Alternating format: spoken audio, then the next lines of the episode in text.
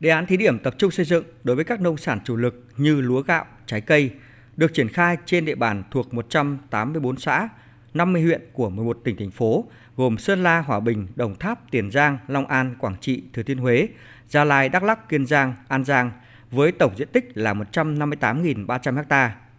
Tổng kinh phí đề án là hơn 1.600 tỷ đồng, trong đó ngân sách trung ương chiếm 32%, nguồn vốn của địa phương, cơ hợp tác xã và doanh nghiệp đối ứng là 26,48%, còn lại là vốn tín dụng. Theo các đại biểu, phát triển vùng nguyên liệu quy mô lớn tập trung trên cơ sở liên kết bền vững với các doanh nghiệp chế biến tiêu thụ là xu thế tất yếu của nền nông nghiệp hàng hóa hiện đại.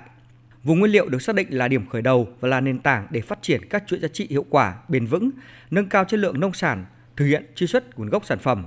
Qua đó đẩy mạnh chế biến nhằm nâng cao giá trị, tăng sức cạnh tranh của sản phẩm. Đại diện nhiều doanh nghiệp lớn hoạt động theo chuỗi nông sản cho rằng đây là động lực để doanh nghiệp tiếp tục mạnh dạn đầu tư mở rộng thêm nhiều thị trường đối với các loại nông sản chủ lực của Việt Nam. Bà Ngô Tường Vi, Phó Giám đốc công ty trách nhiệm hữu hạn xuất nhập khẩu trái cây tránh thu của tỉnh Bến Tre chia sẻ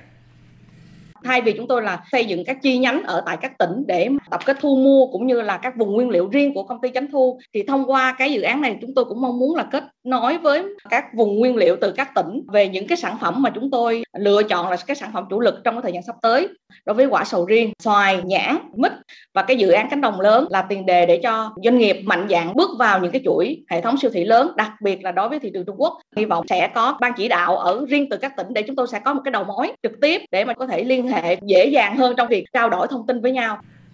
Kết luận hội nghị, Thứ trưởng Bộ Nông nghiệp và Phát triển Nông thôn Trần Thanh Nam nêu rõ,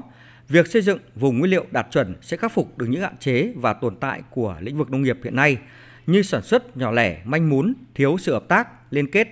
đồng thời tăng cường gắn kết và tương thích giữa vùng nguyên liệu và các nhà máy chế biến,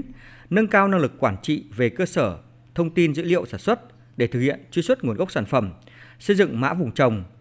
thực hiện đồng bộ các chính sách của nhà nước, nhất là các chính sách về tín dụng, bảo hiểm nông nghiệp, quản lý chất lượng, vùng trồng gắn với liên kết theo chuỗi giá trị. Qua đó giúp nhà nước quản lý tốt về quy hoạch sản xuất, linh hoạt trong chỉ đạo chuyển đổi cơ cấu cây trồng, vật nuôi phù hợp với quy luật cung cầu cho nông sản và quản lý hiệu quả được nguồn cung các sản phẩm nông nghiệp